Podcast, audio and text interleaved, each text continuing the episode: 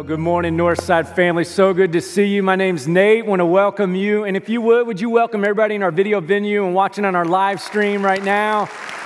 Want to let them know that they are welcome and glad. I know some of them are traveling, tuning in right now. And uh, if, if, this is your first time here, I want to let you know that I'm so glad because this is my first time to preach a Christmas Eve sermon. And so if it's bad, I apologize in advance. I've never done this before, all right?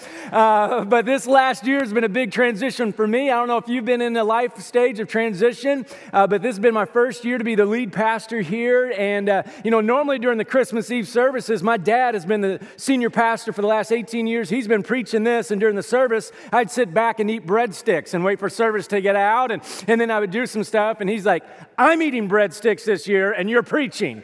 And I'm like, all right, Pops, that's cool. Uh, but this whole week, man, I, man, I've been so giddy, kind of like a kid before Christmas, because this Christmas story is unbelievable. And the more I began to read and the more I've dug into this story, the more I've thought about, you know, this opportunity, this new tradition for me to get to preach on Christmas Eve weekend and the, and the unbelievable story of Christ entering into the world.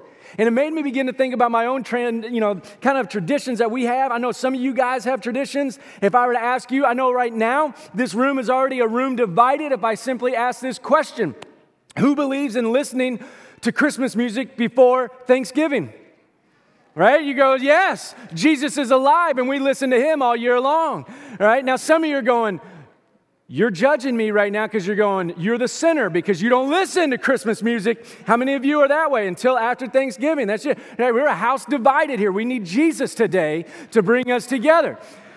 But we have all these traditions that come up. I know for me, I began to think about just some traditions in my own family uh, on Christmas morning. I can guarantee you this this is what we're going to eat with my family. I don't know why, uh, but we eat these Pillsbury orange rolls. And uh, man, they are phenomenal if you've ever had them. We only eat this one time a year. I really do believe because of the trans fats, they might be the only thing that Jesus can't redeem, right? There is no redemptive value in them, but they're our family tradition.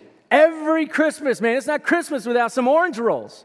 And also, I guarantee you this in our house, if you come Christmas morning, you are going to see Duncan Hines Simply Mornings Premium, Premium Muffin Mix. It's not just blueberry muffins, ladies and gentlemen. This is premium muffin. Matter of fact, you cannot get these at Meijer, Jay C in Sellersburg, the Target on Veterans, Grant Line Kroger, State Street Kroger, because I bought them all.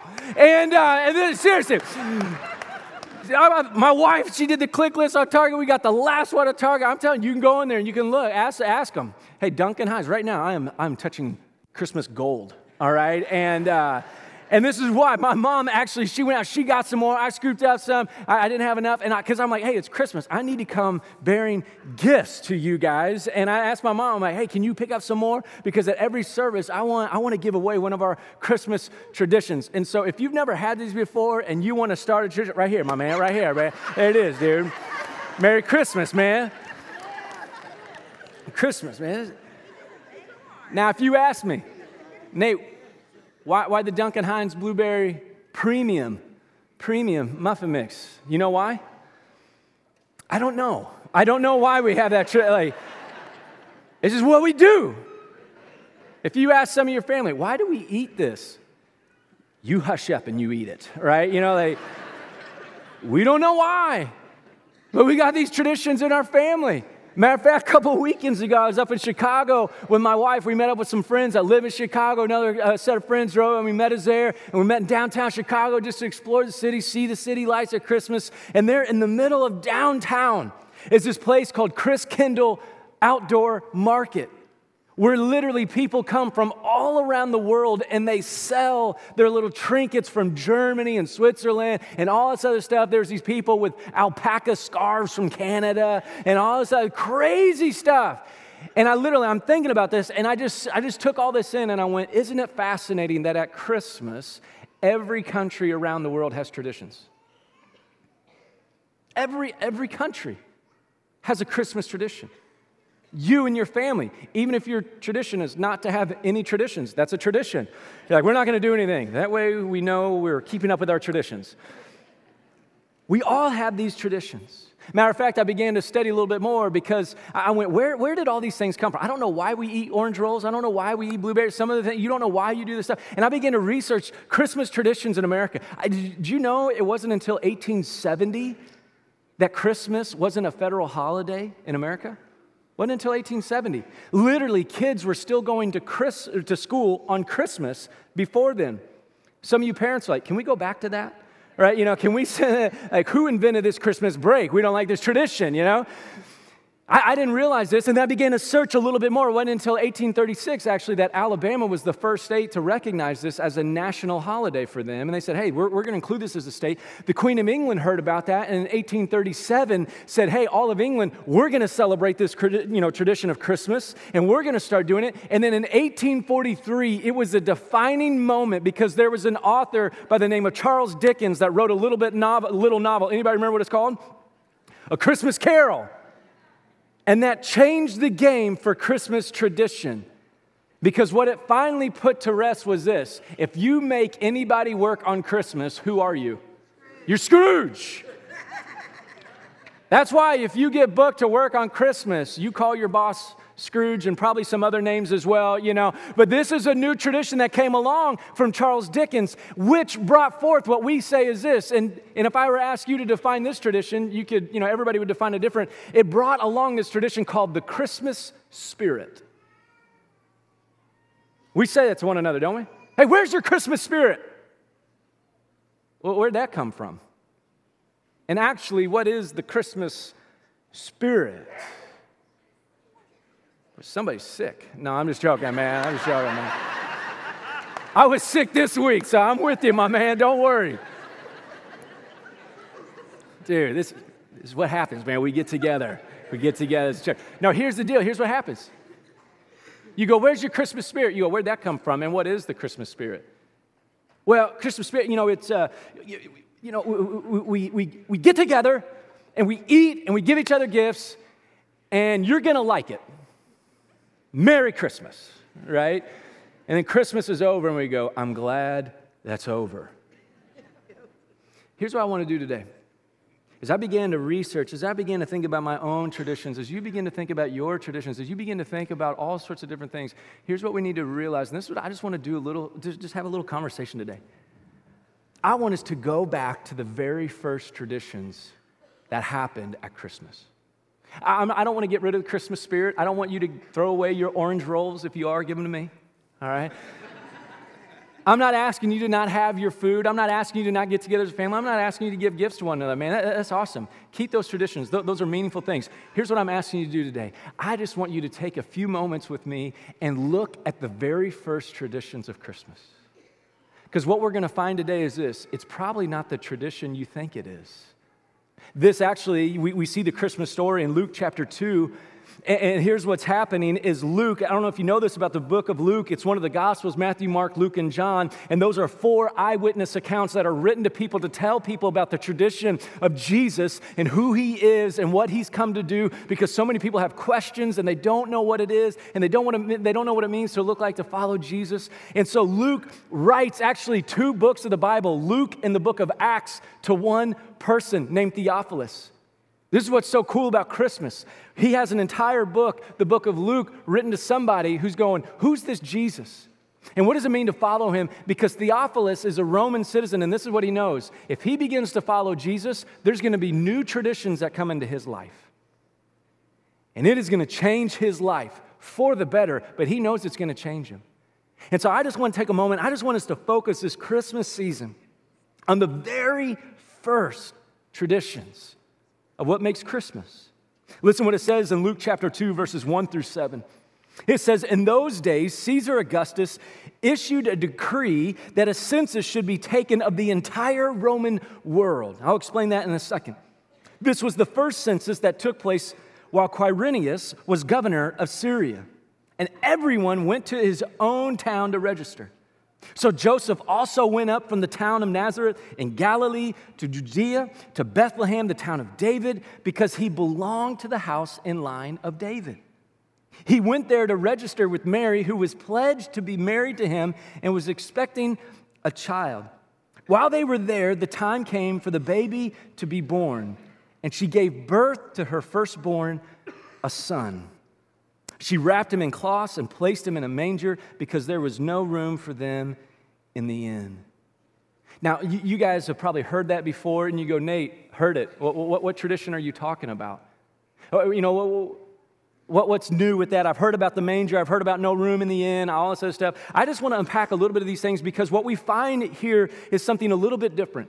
When it says that in those days Caesar Augustus issued a decree that a census should be taken of the entire Roman world, you can go back and look in the history books. This is the first time that Rome had one emperor to rule the whole Roman, Roman world, which actually Caesar Augustus Octavian was his original name, conquered Mark Antony and is now over the entire world. He rules the world. Not only that, but his father, who adopted him, Julius Caesar, had just been assassinated.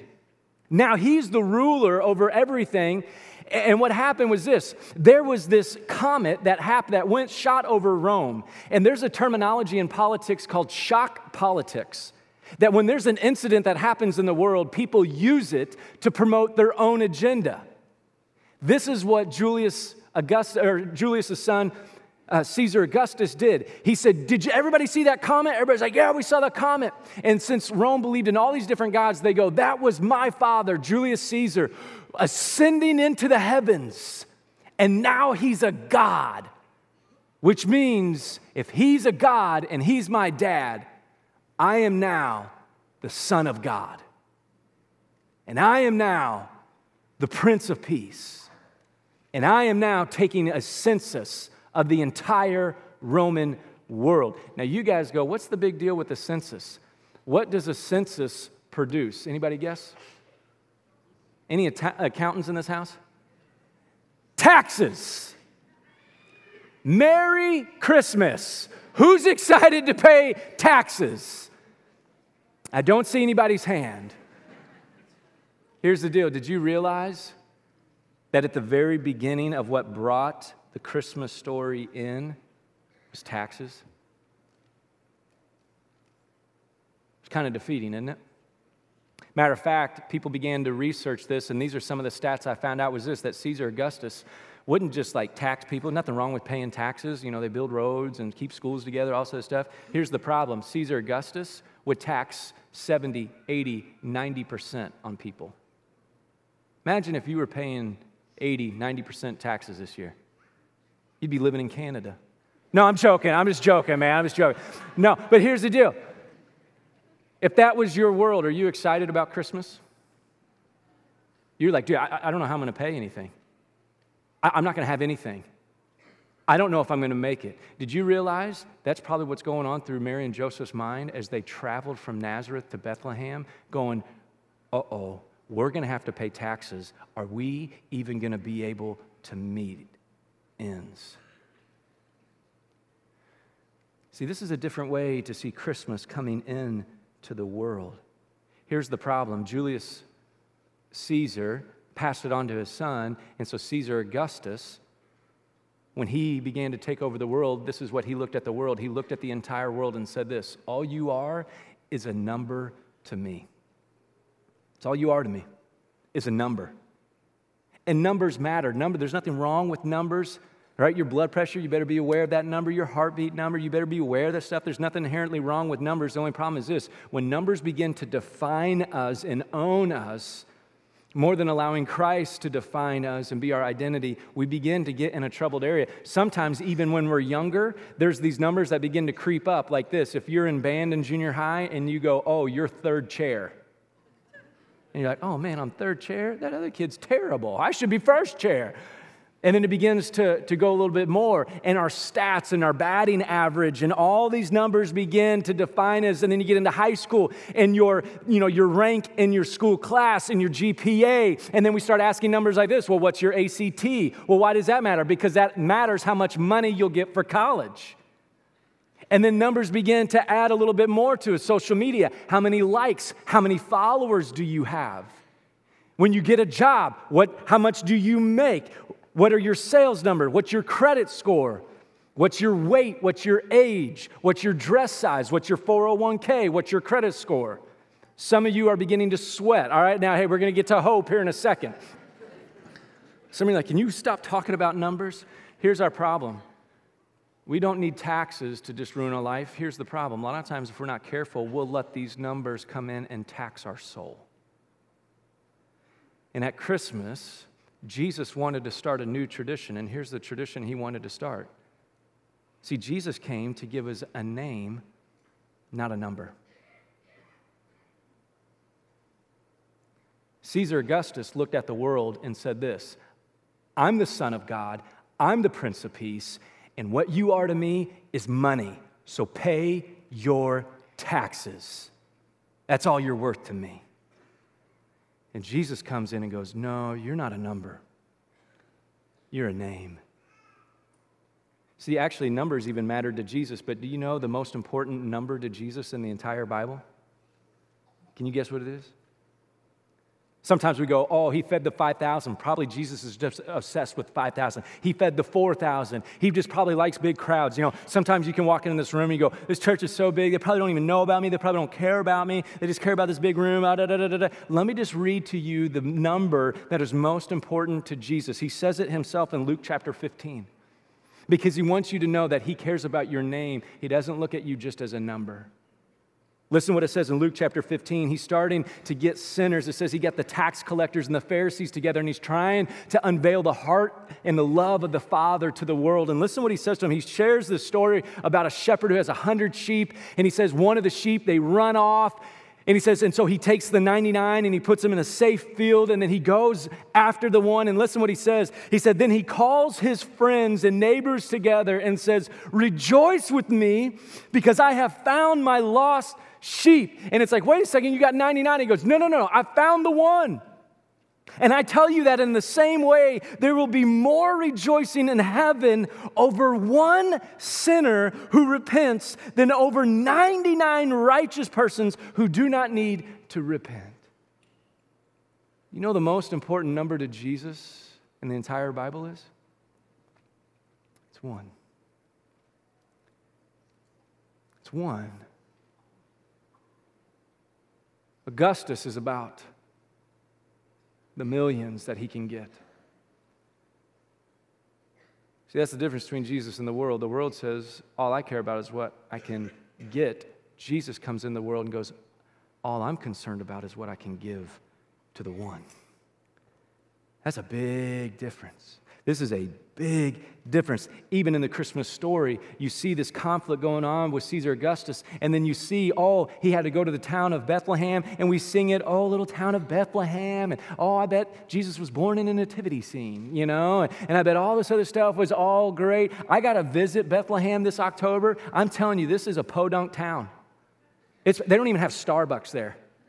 They don't. Well, I did take this picture I found when I was walking through Bethlehem. Stars and Bucks, and uh, master marketing. Literally, you just saw line after line of Americans walk up. I'll do a tall, wait a second. You're not Starbucks, man. And I'll tell you, it was so funny to watch people walk in and out, in and out. And I just walked through Bethlehem. And I looked at this little city and I went, Jesus came here? Go to Rome. Go to Jerusalem. Why are you coming to Bethlehem? Why are you coming here? You know why Jesus came to Bethlehem?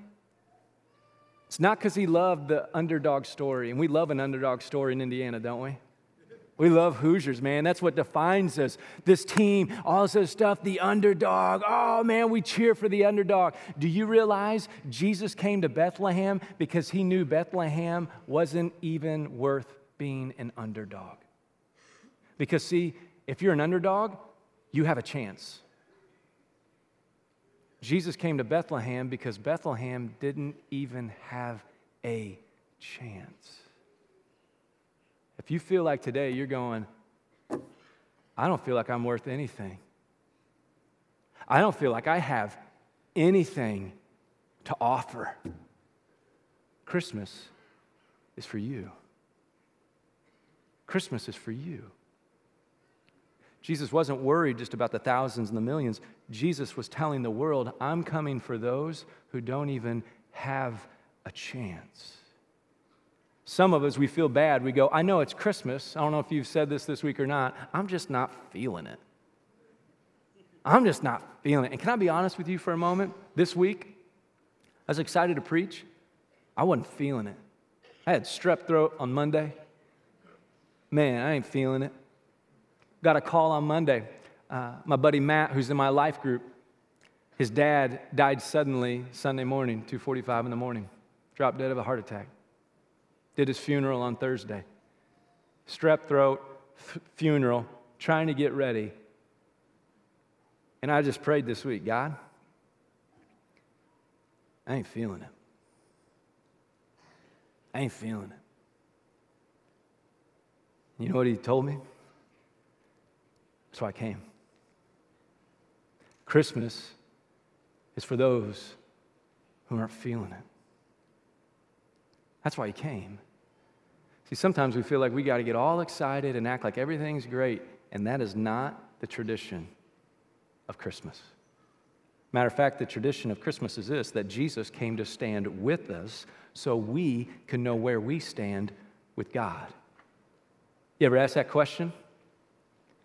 Where do you stand with God? God, I don't know. I don't know where I stand with you. Maybe you're afraid to ask that question because you're like, maybe he'll hit me with a lightning bolt, so I'm just not even going to ask. He's like, here's where you stand. You're like, so I'm, not, I'm just not even going to ask. And if we asked ourselves that question, if I go, hey, where do you stand with yourself? You go, I'm a good person. I mean, did you see my sales this quarter? I am good. A lot of times we'll say, man, we're good with ourselves. But when we are honest and we go, well, where do you stand with God? Uh, see, that's what Christmas is about. Christmas is about the one who came to stand with us.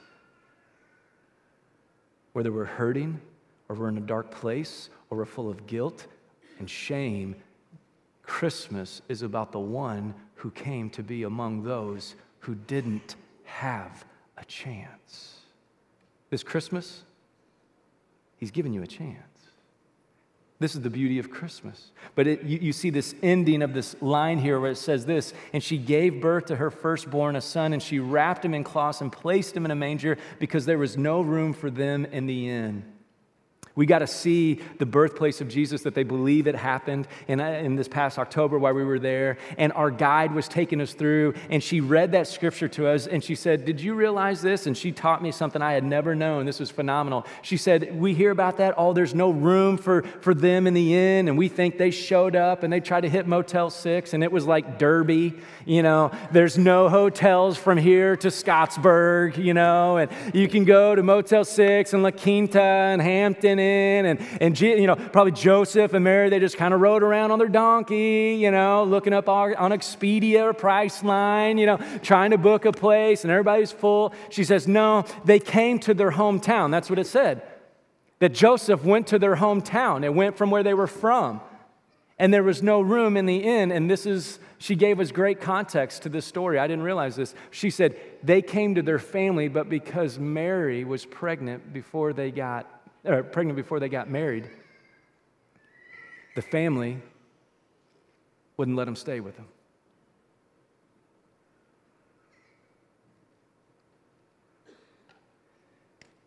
You ever felt unwanted? Ever felt left out in the cold? Christmas is for you.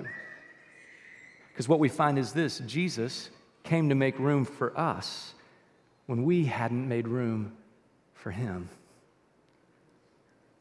Jesus goes out of order. He doesn't wait for us to come to him, he came to us. He comes after us. Listen what it says in John. Jesus' best friend writes this about Jesus. And he says this in John chapter 1, verse 9. He says, The true light that gives light to every man was coming into the world. This is what Christmas is all about. It's this tradition, this light that's coming into our oppression, this light that's coming into our darkness, this light that is meeting us in our darkest place. And he was in the world, and though the world was made through him, the world did not recognize him. Yet to all who received him, to those who believed in his name, he gave the right to become children of God. He gave you a name, he didn't give you a number. See, Christmas is about him redefining absolutely who you are. When we believe in him, when we receive the one who's come after us, he says, You're now my child. I'm not defining you by your performance and your guilt and your shame. I'm calling you mine. And he says this children born not of natural descent, nor of human decision or a husband's will, but born of God. Is this the tradition that you celebrate at Christmas? That God came and said, You are mine. I just want you to receive the invitation that I'm giving you to redeem everything that you are. Because God looks at you and I, and He says, It's not about what I can get from you, that's calling you a number. He looks at you and I and He says, I want to give Jesus to you so you can have a new name. I want you to listen to a story of an incredible family that saw Jesus enter in to their darkest moment. Take a listen to this story.